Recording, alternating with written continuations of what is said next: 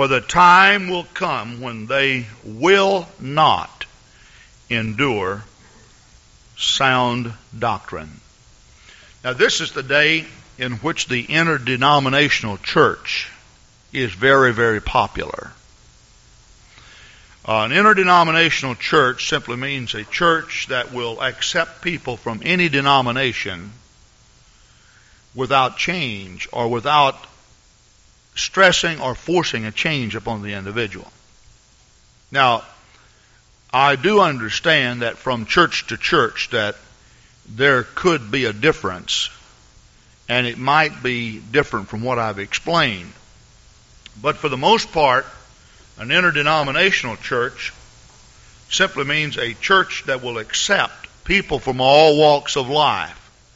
An example of that would be if you are a Catholic, you may attend their services, and regardless of what the preacher preaches or what he believes, uh, they would not stress a change. If you were a Methodist, you may attend, and regardless of what you believe or preach, you would not, he would not stress a change or force a change on you, or even emphasize a change. If you were a Pentecostal, as we are, and you attended, the same would be true. In other words, just people get together and, and they worship the Lord, and they uh, find a common ground upon which they, they meet and which they believe. The World Council of Churches, or the uh, World Ecumenical Movement, has, for its preamble, that we accept people of all denominations finding a common ground upon which to worship. Now, if my interpretation of the scripture is correct, and I, I definitely believe it is, in Revelation 17, the false church is mentioned. Now, Revelation 17 occurs, or the, the setting of Revelation 17, this actually occurs after the church has been raptured. The true church has already been raptured. Now, if you read Revelation 17, uh, the false church is called the great harlot. Uh, you will find that uh, this false church is also called Mystery Babylon, the mother of harlots in verse 5 the abomination of the earth. She committed fornication with the ten kings of the earth. Now, this is fornication of the ten kings of the earth simply means it's, it's figuratively speaking that uh, the the fornication that was committed was was a, a, spiritual act, not a physical act. So as a result, uh, there was a league formed between the ten kings of the earth and the false church. Now, I can give you my interpretation of this. This would be my interpretation only, because the Scripture does not bear a witness, or the Scripture does not spell it out to the point that uh, I would give it to you. But I think that, that this is speaking of the European common market. And of course, the reason why, because the Antichrist comes out of this system.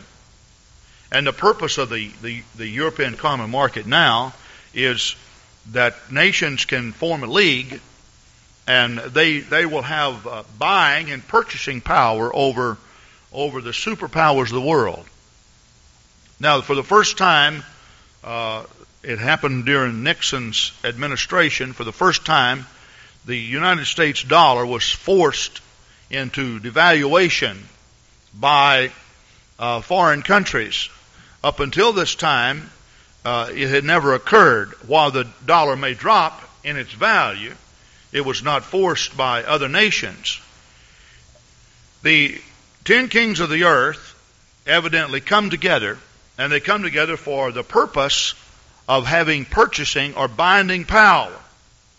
While no nation of the European common market would be strong enough to force a, uh, an, an economic change in a country, all of them binding together, they could, they could do this. Of course, the problem that we find in Revelation 17 is that the king, ten kings of the earth work together with the false church. Now, the false church has already been taken out of, or let's say the false church, the true church has already been taken out of the earth at this particular time. See, when, when Jesus Christ comes back for the church, uh, the world continues on. Maybe I'm speaking to somebody here this morning who is not familiar with the rapture of the church. The Bible tells us in 1 Corinthians 15, also in 1 Thessalonians 4, starting with verse 13, that the Lord Himself shall come back. When Jesus Christ ascended, the angel said, This same Jesus that you see go away shall come again in like manner. Now, Jesus Christ is going to come back to the planet Earth. And when He comes back to the earth, He will take out of the earth the true church of God.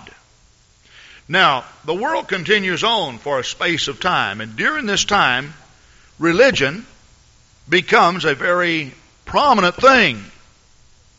You know, you'd think that the world would become totally anti God. Not so. Not so. For many people will, will uh, turn to false religions. But the one church that rules over all the false religions of the world is found here in Revelation 17. Now, she is called the great whore or harlot that sits upon many waters. Many waters in the book of Revelation mean many peoples. And of course, this, this uh, church that you see here, uh, it is described in verse 9. And here is the mind which hath wisdom. The seven heads are seven mountains on which the woman uh, sitteth. And then, of course, if you go down to verse verse uh, 18, and the woman, which is the false church which thou sawest, is that great city which reigneth over the kings of the earth. And so the great city reigns over the kings of the earth. Now, the technical name for the European common market is the treaties of Rome because the foundation of it came out of Rome, and Rome is the city that sets upon seven hills. Now, I said all of that to inform you that, see, the problem with an ecumenical movement is this that uh, it is possible for people to drop all doctrinal differences, and in doing so, they drop some things that are very, very vital in their walk with God. Now, when Jesus Christ walked upon the face of the earth, he stressed certain things. When the apostles walked upon the earth, they stressed certain things. The prophets of old, beginning with Moses, who gave the, the law to Israel, he stressed certain things. Now, they all stressed certain things because they received their commandments from the Lord. It's necessary today that we stress certain things because the commandment comes from God. See, this is God's church. Jesus said that he was the door of the sheepfold in John 10. If a man comes up any other way, uh, Jesus said he's the same as a thief and a robber. And of course, you know the Bible tells us in Revelation 20, when it speaks of the white throne judgment and it speaks of hell in which people will be cast, that uh, the thieves will be cast into hell, the liars will be cast there. Now, Jesus said if a man comes up any other way, he's the same, same as a thief and a robber. Now, we can only go to heaven uh, the way that God stresses or the way that God tells us to go. You can't just pick out your own way and say, well, uh, this is the way I want to, uh, to do it. When Jesus was here, he made it very plain I am the way, I am the truth, and I am the life. And if you go to heaven, you've got to go the Jesus way. Whatever Jesus said, that's what you have to do. See, it doesn't make any difference what is popular in our day. You've got to do it the way that Jesus tells us to do it. Now, I'm not here to, to, to slam and to blast, but to show you something that I feel is very, very vital uh, in your walk with God. If you want a good, wholesome relationship with God, it must be founded or predicated upon what thus saith the word of the Lord. Doesn't make any difference what Pastor Grant says, or doesn't make any difference what uh, Brother Felix says, or any other minister of this congregation. Neither does it make any difference what anybody of the city of Madison says. It's God's law, and so God has a final say. It's God's word. It simply means it came out of God. And all of our worship and our relationship with God must be based upon what God said. Now, the problem with dropping all doctrinal differences is that you may be uh, dropping a doctrine that is so vital as far as your relationship with God that you, that you actually drop God Himself. Now, you see, Jesus had this to say. He said, Not every man that saith, Lord, Lord, shall enter therein. He said, The, the, the time will come in which people will stand before me on the judgment day.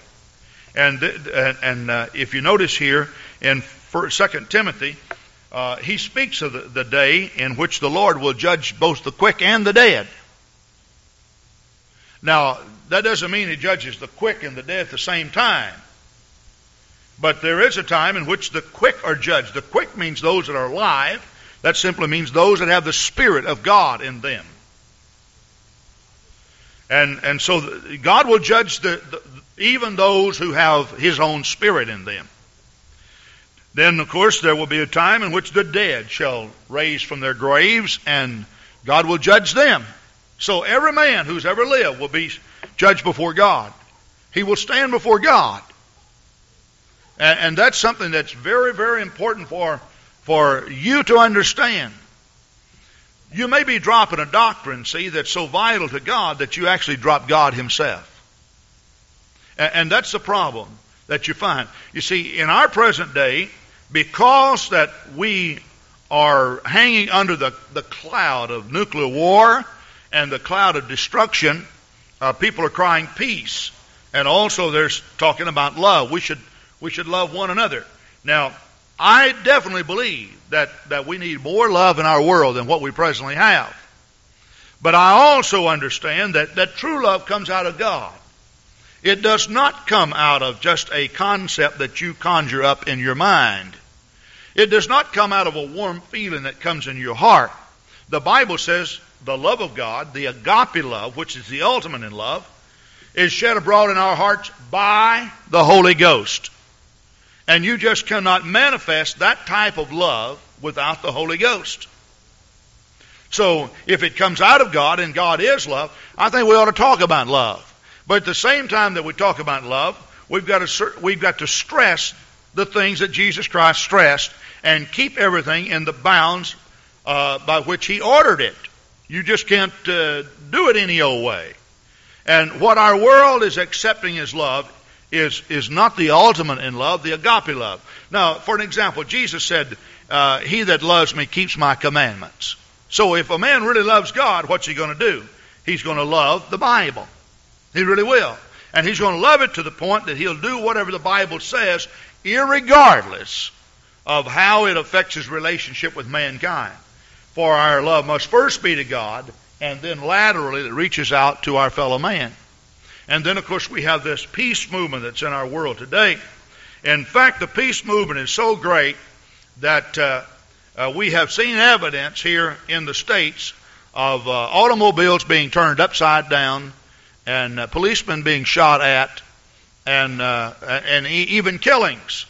It really sounds like people we want peace, doesn't it? See, when Jesus taught us how to, how he said, "Blessed are the peacemakers," he went on to say, "Now, if a man comes and smites you on your cheek, uh, the left cheek, he said, turn the right one also."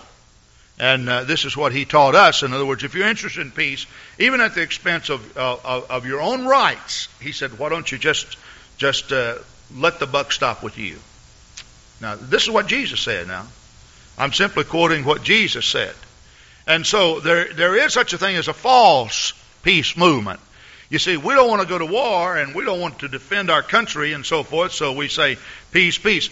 Do you know that the Bible speaks that in the last days they shall cry, peace, peace, then sudden destruction? Why? Because you see, the peace is predicated not upon, listen to me carefully, peace is predicated not upon the best, in, or not in the best interest of your fellow man, but in the best interest of self. In other words, let me have my rights. Let me leave me alone.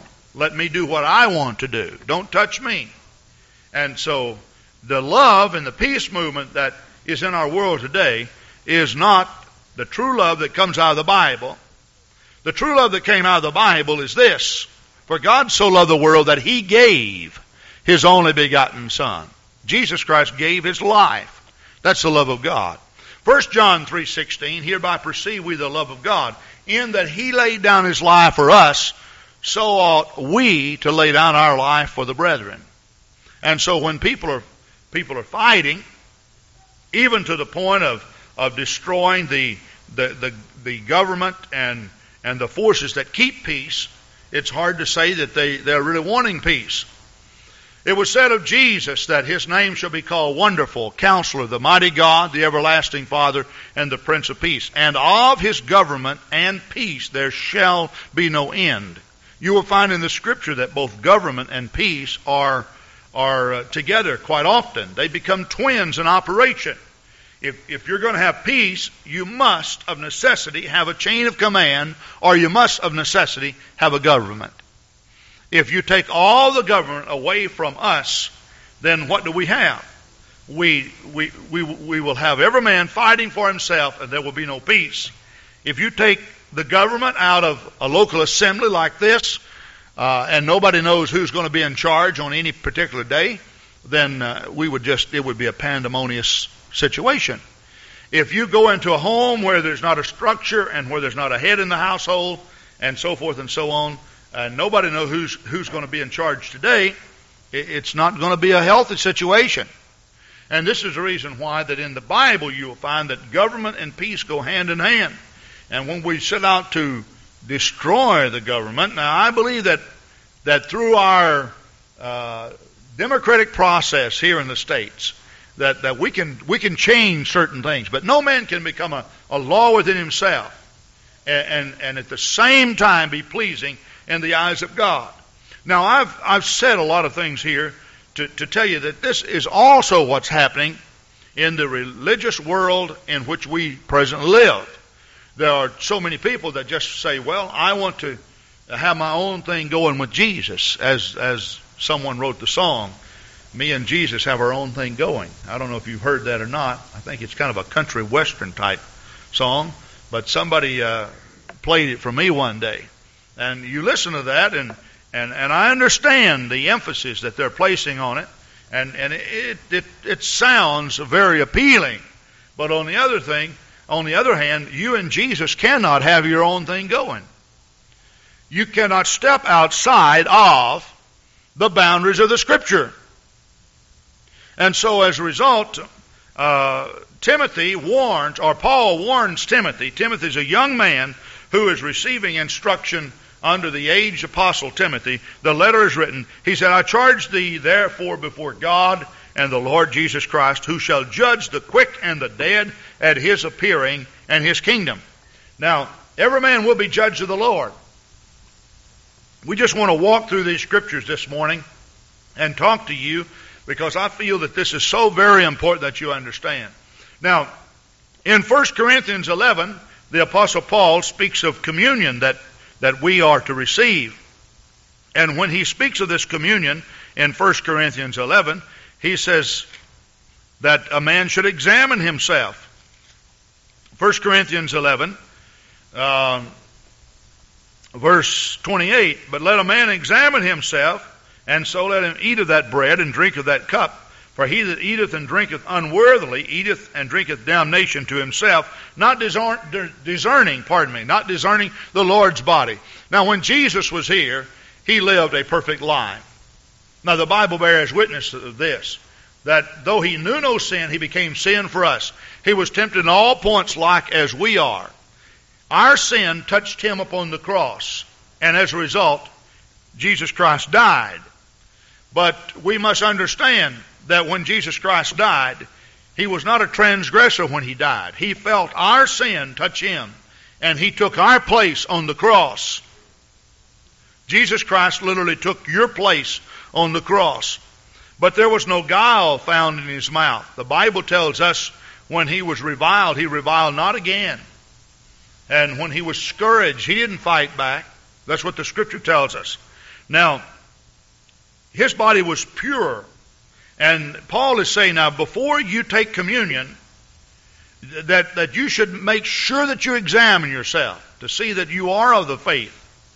And before you drink of the cup, which represents the blood, and before you eat of the bread, which represents the body, he said, make sure that a self examination takes place. That, that you find a, a closet of prayer where you, you meditate upon the body of the Lord Jesus Christ and His purity. And because His blood was for the forgiveness of sins. And make sure that your sins have all been forgiven. Now, contrary to what a lot of religions teach today, when you take communion, you take it in remembrance of His pure blood and His pure body. A lot of churches tell you that you take communion for the forgiveness of sins. Not so. Paul says those sins must already be forgiven. And uh, they must already be taken care of. Because if you eat with sin in your life, what do you do? He said you heap damnation upon yourself. And if you drink with sin in your life, you heap damnation upon yourself. Now, verse 30, he says, For this cause many are weak. Some people get very weak, spiritually speaking, or we could even say, in some cases, physically speaking. People be, get weak, and people are, are sickly among you. In other words, the judgments of God rest upon an individual for identify him, identifying himself with the body of Christ if he has not taken care of his own sin. And then, of course, many sleep. That simply means that there are people who die spiritually, some even physically, because they do not discern the Lord's body. And verse 31, he says, For if a man would judge, for if we would judge ourselves, we should not be judged. Now, what happens here is that, that when, when you go to, to God and you understand that, that uh, you are a sinner and you pass judgment upon yourself, you say, God, forgive me. I've read the word of the Lord. I understand the word of the Lord. And I want you, God, to, to judge me. Then you send your sins on ahead to be judged. That's what Paul tells Timothy. Some men's sins are sent ahead to be judged, some men's follow after them. We have the distinct privilege today of going before the throne of grace to receive mercy in the presence of the Lord, according to First Thess, I say First uh, according to Hebrews four. We can go before the throne of grace and receive mercy. And if we judge ourselves, then we shall not be judged. But uh, the judgment will come for every man. So if a man on a common day like today understands that he's lost, or understands that he's in need of God, or understands that there's a deficiency in his life, if he will come and surrender that to the Lord and say, God, I surrender my weakness to you, and I ask of you, God, to give me mercy.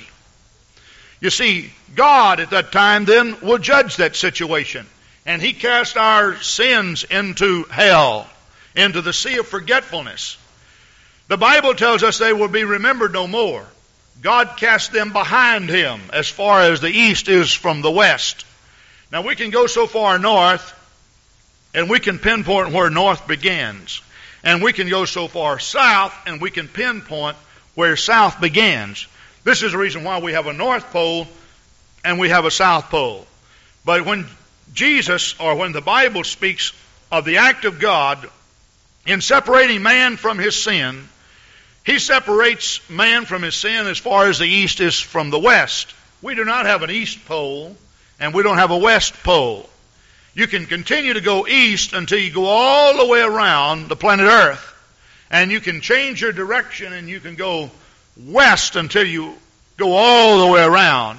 In fact, you could spend the rest of your life, if you wanted to, going east.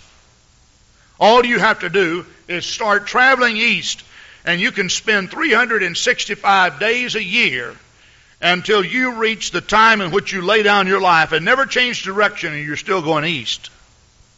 But now you can't do that when you travel north or south. Because the time will come in which you go so far north that you start going south. And you see, God separates man from his sin. He casts them over his shoulders, backwards, as far as east is from the west. And he remembers those sins no more. Why? Because they have been judged. Now, what uh, Paul is saying, the time will come when God shall judge the quick. But there will come a time in which he will judge the dead. If you will turn with me in the book of Revelation, in the latter chapters of the book of Revelation, and we will make uh, mention first in Revelation 20. You see, when the rapture takes place or when the church goes up, this is a judgment within itself. God uh, previously judged a man's sin because he made peace with God. And you go up in the rapture, this is God putting his approval upon your life, that you are you're saved, that he, he judges you worthy to, to be in his presence. But the world will continue on. The uh, ecumenical movement that is present in our world forms a league and they all bind together, and the false church then is cast into the lake of fire. Later on, the false prophet and the Antichrist that took advantage of the false church uh, will stand before God. But the religious movement will continue. After the rapture, the church takes place. But in the final analysis, every man will stand before God one day to be judged. The Bible tells us in verse uh, uh, 10 of Revelation 20. And the devil that deceived them was cast in the lake of fire and brimstone where the beast and the false prophet are. Now the beast is the Antichrist. You see, out of the ten kings of the earth comes the Antichrist. They develop such great purchasing power and such that they require of every man a mark to be put in his hand so that that he cannot buy nor sell uh, unless he has the mark in his hand or, or in his forehead. And our modern computer age is bringing this upon us. There, there is absolutely no doubt about it. Absolutely no doubt about it. A man of our congregation who is now in the stewardship class downstairs, he came over my house and he told me, he said, Brother Grant, I just want to tell you something. I was just so amazed. He said, I was down at Woodman's where they have the computers, you know, how they check out the, the, uh, the commodities, commodities down there and, and so forth. And then, of course, the, commu- uh, the, uh, uh, the computers are now talking to you down there. You know, they, they tell you how much 150 and 169 and so forth and so on. Well, he got involved in a discussion with a man who is a computer specialist and so Brother Andy Pizer, who was telling me this, said, the, I told the man that I understood the time would come in which you'd take just a, a credit card or something and you would pay your grocery bill through your credit card. In other words, they'd run it across. He said, well, even more than that, he said, uh, in, in certain areas, it is already being tested that you can put a computer chip in, in your hand in here or back here, and you just run it across, and it's automatically deducted from your from your uh, account. So Brother Andy thought he'd do a little research on it, and and he did some calling and talking, and and uh, he found out that that uh, because of the crime that's in our nation and because of the abuse of children, that it's possible to take your child down to a hospital and and have a chip put in your child's hand or someplace in his body, and if your child is ever abducted, they can pinpoint by satellite where your child is at all times. Now, it's hard to believe that technology is so great. And they can tell you exactly where that child is. They can pinpoint by the crossing of, of, of satellite beams, laser beams and such for, from satellites, they can tell you exactly where your child is. They can pinpoint it right down to a particular address. Now, that, that's so hard to, to believe. And while I, I think that uh, technology is great. It's just that when it falls in the hands of wrong people and evil men, that they use it to their own advantage. There's nothing wrong with the woodman's uh, system down here. In fact, I, I, I like to go down here because it's fast.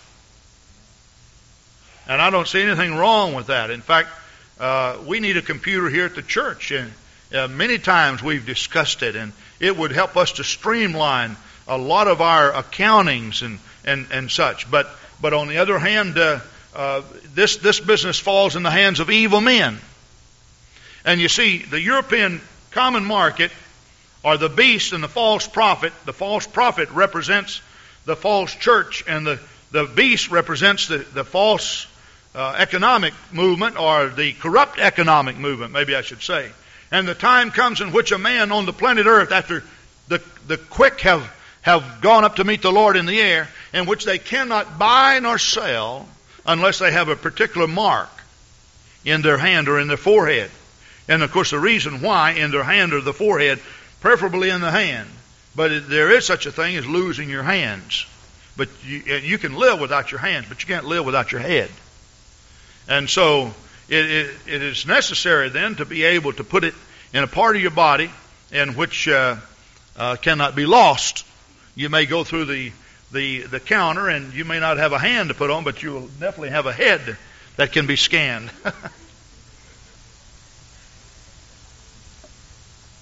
but God looks down and sees that this is all corrupt and sees that, that man has turned his heart totally away from God.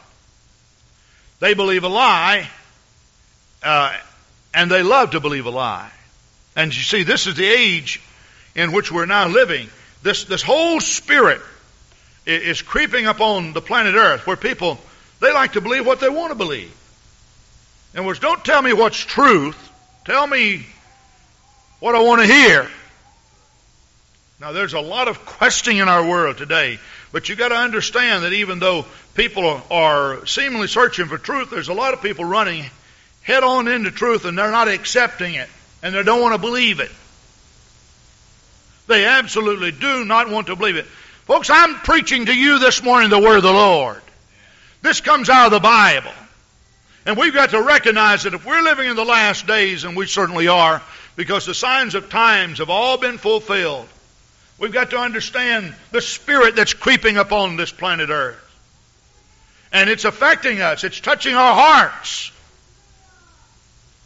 So, in verse 10 of Revelation 20, the devil that deceived them was cast into the lake of fire and brimstone where the beast and the false prophets are, and shall be tormented day and night forever and forever. This is the lake of fire, commonly called hell. And I saw a great white throne, and him that sat on it, from whose face the earth and the heavens fled away, and there was no place found for them. And I saw the dead, small and great, stand before God, and the books were open. Now, he saw the dead, small and great. Now, please keep in mind, Peter says that uh, the saints of the world, or the saints of God, shall judge the world we are sitting around the throne with God at the time in which the graves are open. Why? Because the quick have already been judged. But you see, there are people who die without God, and those people will be judged. Now, I definitely believe that there will be people here at the white throne judgment that will be judged, that will be saved. And somebody asked me, how could that be? You See, Jesus said that on this great day, and he's speaking of this day, he will say sheep to the right and goats to the left. And the reason why is because there's a thousand years of peace that's upon the face of the earth. If you notice verse 7 of Revelation 20, and when the thousand years are expired, you see, the planet earth will be replenished during the thousand years in which the Lord will reign upon the face of the earth. And people will, will live long, long years as they did back in the days of Genesis. And when Satan is turned loose upon the earth, the battle of Gog and Magog is fought. And all of the people of the earth during this period of time is not deceived. So there will be people living in this dispensation to follow our dispensation. But, but the period immediately after our dispensation here is called the Great Tribulation period. I find no conclusive evidence if a man misses the rapture that he can be saved during the tribulation period.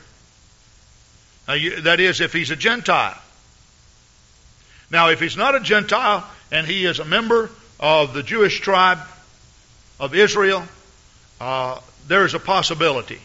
Now, you may say, what do you mean a possibility? Well, when you look in the Scripture, you will find that that there were several dispensations before Moses received the law. Now, how God dealt with them, we're not really for sure, but we do know this. When God gave the law, He did not specifically state how you would be saved in the grace dispensation. And when God gave us the New Testament, which is the law governing the grace dispensation, He does not specifically tell us what's going to happen in the next dispensation. But He does tell us in the book, in our dispensation, what you and I need to do to be saved. Jesus said, You must be born again. You see, when you are born again, you must first die out to sin.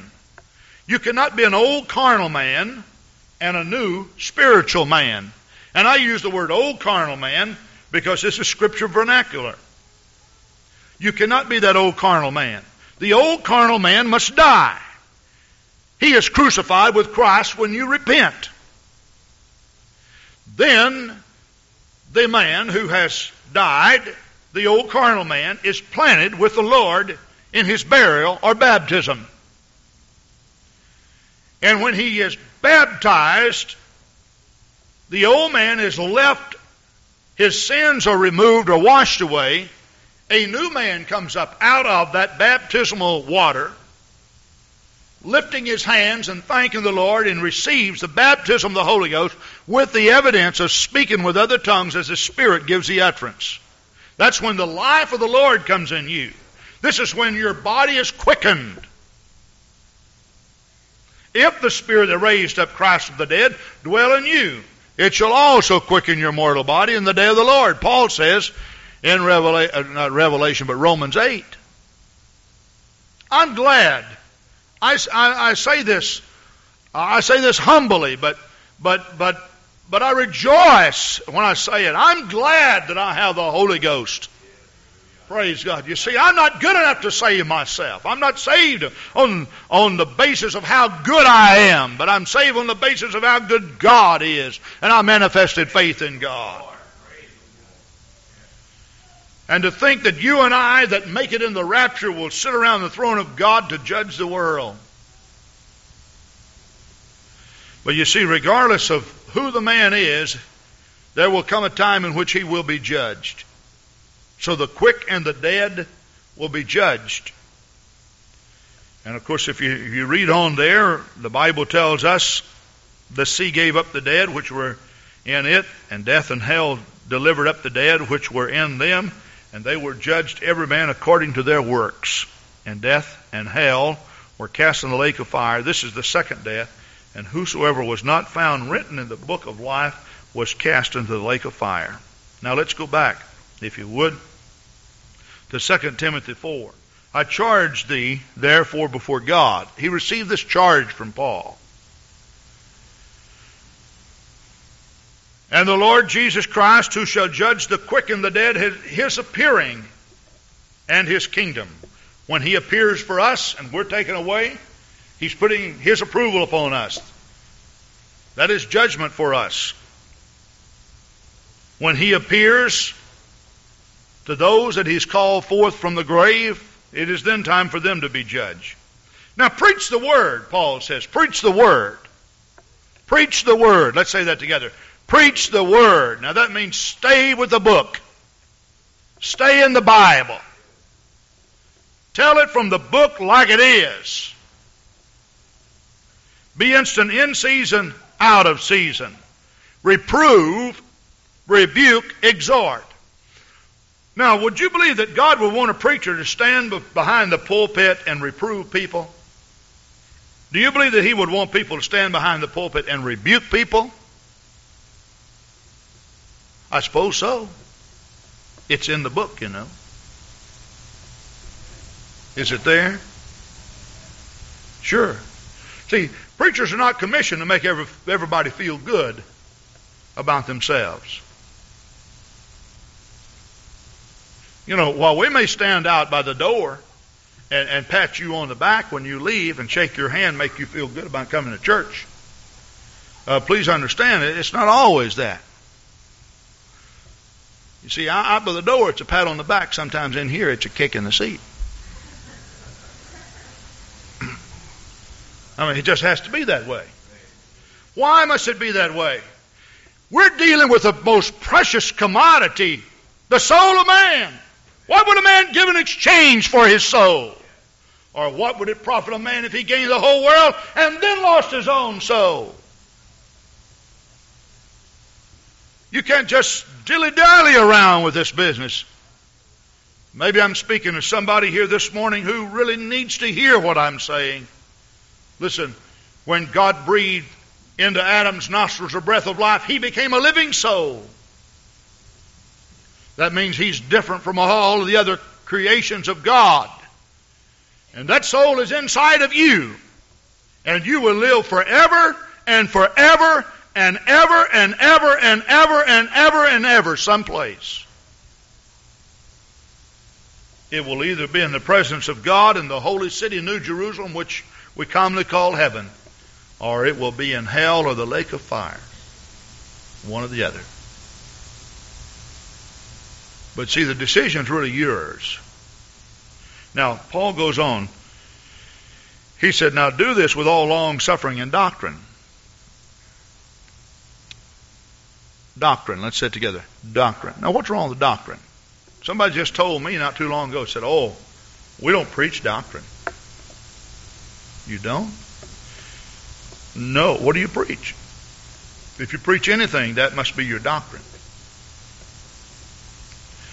Uh, one lady said, "All we do, we just we just got a common ground, and and and you know we have an interdenominational church, and and we just preach love. We don't preach doctrine." Well, if all you do is preach love, that is your doctrine, because doctrine is no more than a religious preaching or teaching.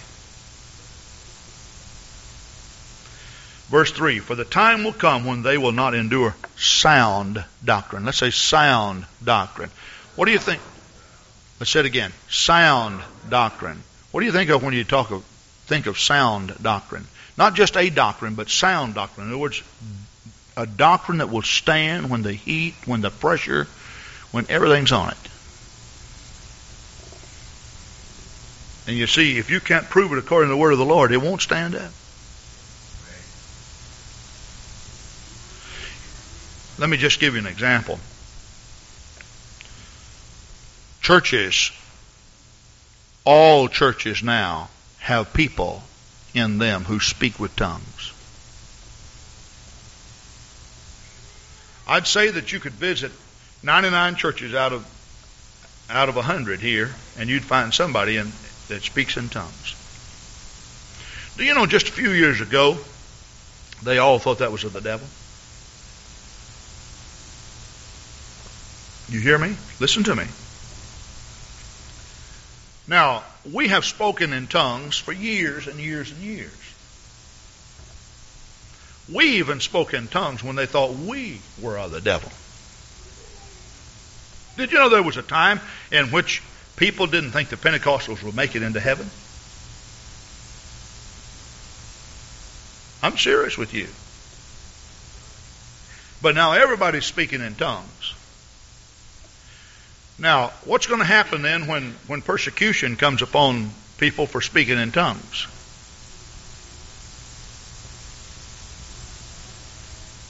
Those who believe that it is a Bible right and those who believe that it is necessary will continue to do it. And those who do not believe that won't do it. You listening to me? You see, things flow through the religious community, kind of faddish things. People change their doctrine every day. I can truthfully say that I do not ever remember one of our conferences in which there was even a proposal made to change the doctrine of our church.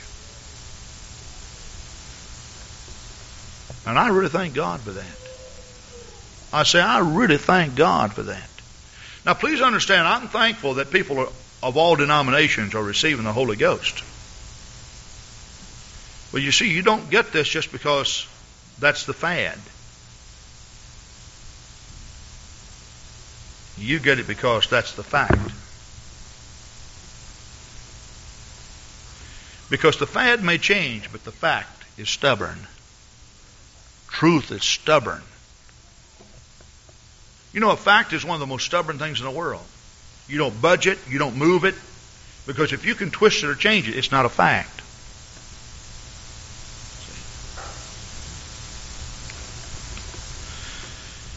Now, the strange thing about deception is this a deceived person never knows he's deceived. He never even, he cannot even visualize that he's deceived. If he had the, the slightest inkling of suspicion, he wouldn't be deceived. That's strange, isn't it? He wouldn't be deceived. I tell people this. I am so confident of the Bible and the teachings of the Bible. You can come into truth and keep your mind totally open and never change. So I tell everybody, keep your mind open. You won't change. But short of truth, I don't care what you're involved in, if you keep your mind open, you'll change. I say short of truth. So to every person who is here, knowing that your soul is life's greatest commodity, and knowing that you will have to live forever somewhere someday, isn't it really in your best interest to keep your mind open? Denomination and from movement to movement. But ultimately, you will find the truth. But once you come into the truth, continue to keep your mind open. You will then establish yourself in sound doctrine. The time will come when they shall not endure sound doctrine, but after their own lust shall heap to themselves teachers having itching ears. Now that simply means that people would like to have someone who would tell them what they want to hear. You know, I, I, I just experienced something that, that was so amazing to me. I went down to Chicago to the Merchants Mart down there, and I was dealing with uh, an individual down there trying to buy some carpet.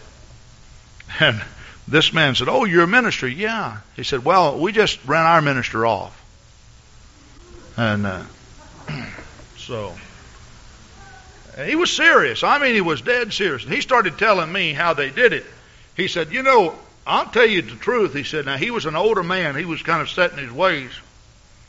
And said, We were all concerned because people kept leaving us.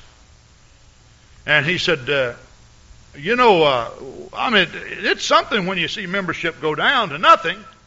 He said, And, and uh, wow, he said, We were real concerned. In fact, this minister just pretty near and he spelled D A M N, broke our church. And he started out swearing about it, and he went on and on it. Now, here's a man that was so concerned about growth that he's going to swear about it. You know, I, I heard, I like to die. I couldn't, I couldn't believe he was saying this. You know, really.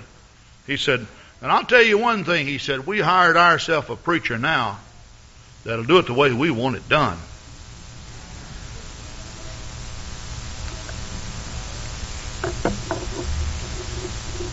Can you believe that? Now, I'm, I think I'm sensitive enough to know that if, if the people at Calvary Gospel Church rejected my ministry, I'm, I think that I'm sensitive enough and sensible enough to leave. But on the other hand, I'd put it like this You didn't hire me, you can't fire me. That simply means that I have to stand behind this pulpit without any fear or any intimidation to tell you what the Bible says. You may not like it, and you may not like it, and there are times which we could have a vote here, and I probably wouldn't get the majority of them. But you see, it's just that way, you know. And that doesn't mean that I'll never leave. And it doesn't mean that there's a time when a minister shouldn't leave. Or there's a time when he should leave. I, I definitely believe that. But if we have ever needed preachers with tough backbones. knowing that this spirit of deception is falling upon the human race. We need it now.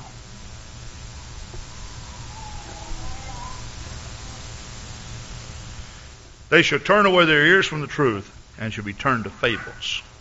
Fables. You know what a fable is?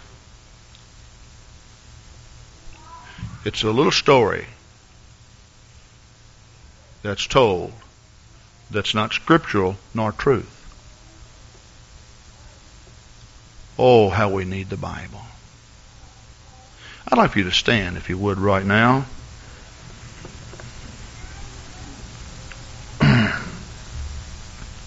Open up your Bible, would you? I just want you to do this this morning. Open it up. Any place, doesn't make any difference. Now I want you to hold it close to your bosom. Would you do that? Praise God. David said, Thy word, O Lord, have I hid in my heart, that I might not sin against thee. Well, it's impossible to hide the Bible down inside of your heart, physically speaking, as we are portraying here. Let this just represent the Word of God that we're wanting hid in our hearts. And I'd like for every head to be bowed right now. And I'd like for every eye to be closed. And I'd like for every person here to just pray, God, help me to keep my heart open to you and to your word. There is a strange mood of deception that's slipping upon this planet earth. Help me to be open to your word, God. Would you pray that kind of prayer right now? Oh God, I love you, Jesus. I love your word, Lord. I praise you, God. Help me, Heavenly Father, to dig in deeper than I've ever dug before, to hide it inside of my heart and mind like I've never hid it before. Oh God, how we love you and how we love your word. I want to worship you the way the Bible tells me. I want to sing the way the Bible tells me. I want to preach the way the Bible tells me. I want to be the man the Bible tells me I ought to be. I want to be the preacher, Lord, you tell me that I need to be. I want to be the teacher, Lord, that you are instructing me to be. I want to be the citizen, oh God, that you want me to be. I want to be the husband that you want me to be. I want to be the father that you want me to be. I want to be a man of God according to your word, Lord. Hallelujah, hallelujah, hallelujah. Let me hide it, God, deep down inside. Let me love truth like I've never loved it before. Just help me, God, to be open enough to receive it all.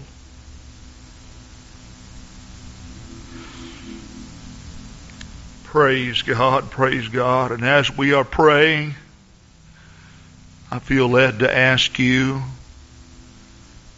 if you would to come around the front. And if you would just come here and just stand just for a moment, all of you. We don't normally end on Sunday morning like this.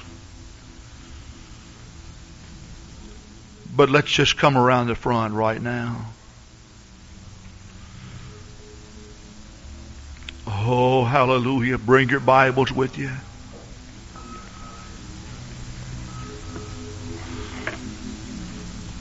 I'd like for all of the ladies, if they would, to just join hands and all the men to join hands. Maybe we should have put you on one side and on the other. Just join hands throughout the building. And I want you right now, if you'd pray, God, bind us together with your word and with your spirit so that we will be a powerful force on this planet earth to stand against the wiles of evil, the onslaught of Satan. Help us to love truth and not fables. Give us ears that are clean and not itching ears.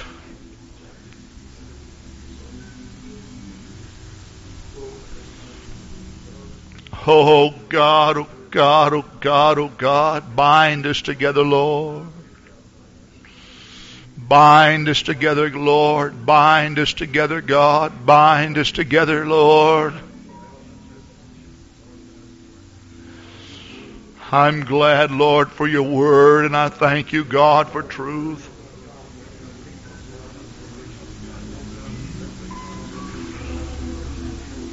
Oh, hallelujah. Oh, glory to God.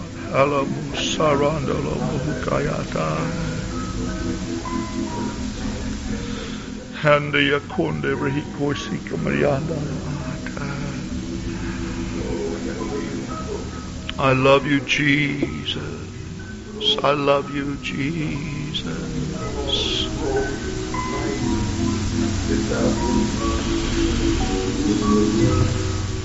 You feel the spirit of urgency in what you're doing right now. Hallelujah. Feeling the spirit of urgency, it will affect your mood, It'll, it will affect your motive, it'll keep your attitude pure.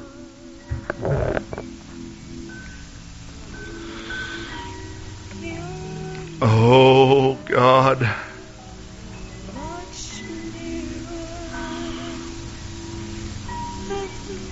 Hallelujah.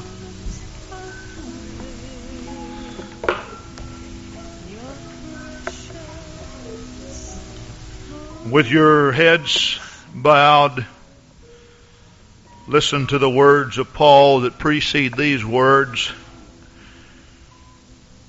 This know also that in the last days perilous times shall come. For men shall be lovers of their own selves, covetous, boasters, proud, blasphemers, disobedient to parents, unthankful, unholy, without natural affection, truce breakers, false accusers, incontinent, fierce, despisers of those that are good traitors, heady, high minded, lovers of pleasure more than lovers of God, having a form of godliness, but denying the power thereof, from such turn away. For of this sort are they which creep into houses and lead captive silly women laden with sins, led away with divers lusts ever learning, and never able to come to the knowledge of the truth.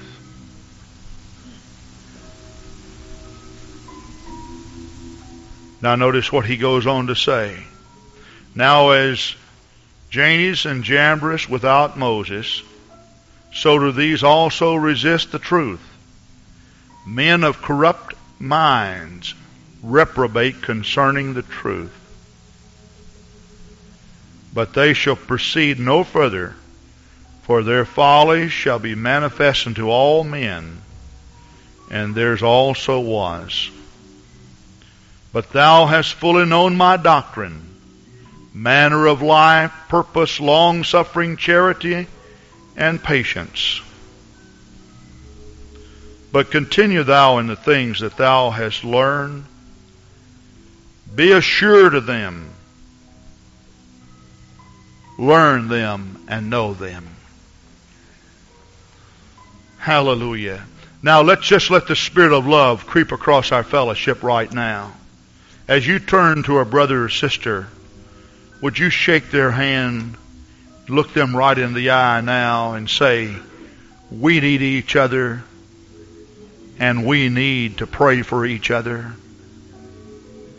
Bind us together, Lord. Bind us together. Help us to love your word, God, and to love the truth. If we have anybody that would like to stay and pray, please feel free to come and kneel on either side of the pulpit here for a place to pray and seek the Lord. Oh, hallelujah. Jesus is alive. He's coming back after his church. We're going to be ready. Praise God. We want to be ready, don't we? Praise God. Oh, hallelujah, hallelujah.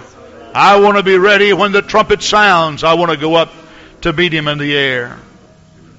Praise God. Continue to pray here for a few moments.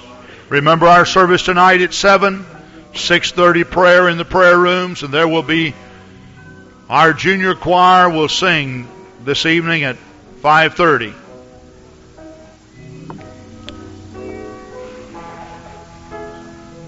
Hallelujah, hallelujah, hallelujah.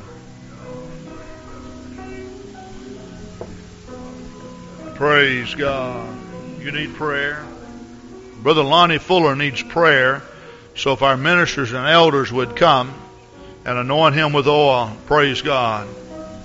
Brother Thomas, would you come and pray for him? Hallelujah, hallelujah, hallelujah, hallelujah.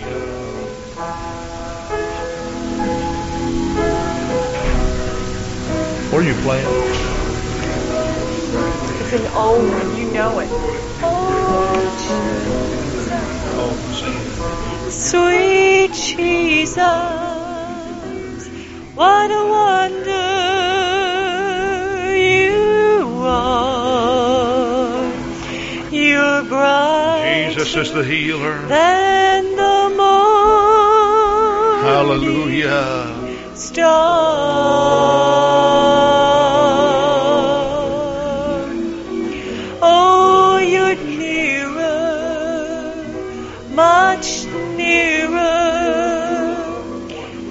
Than the lily that grows by the way. You're precious, more precious than gold.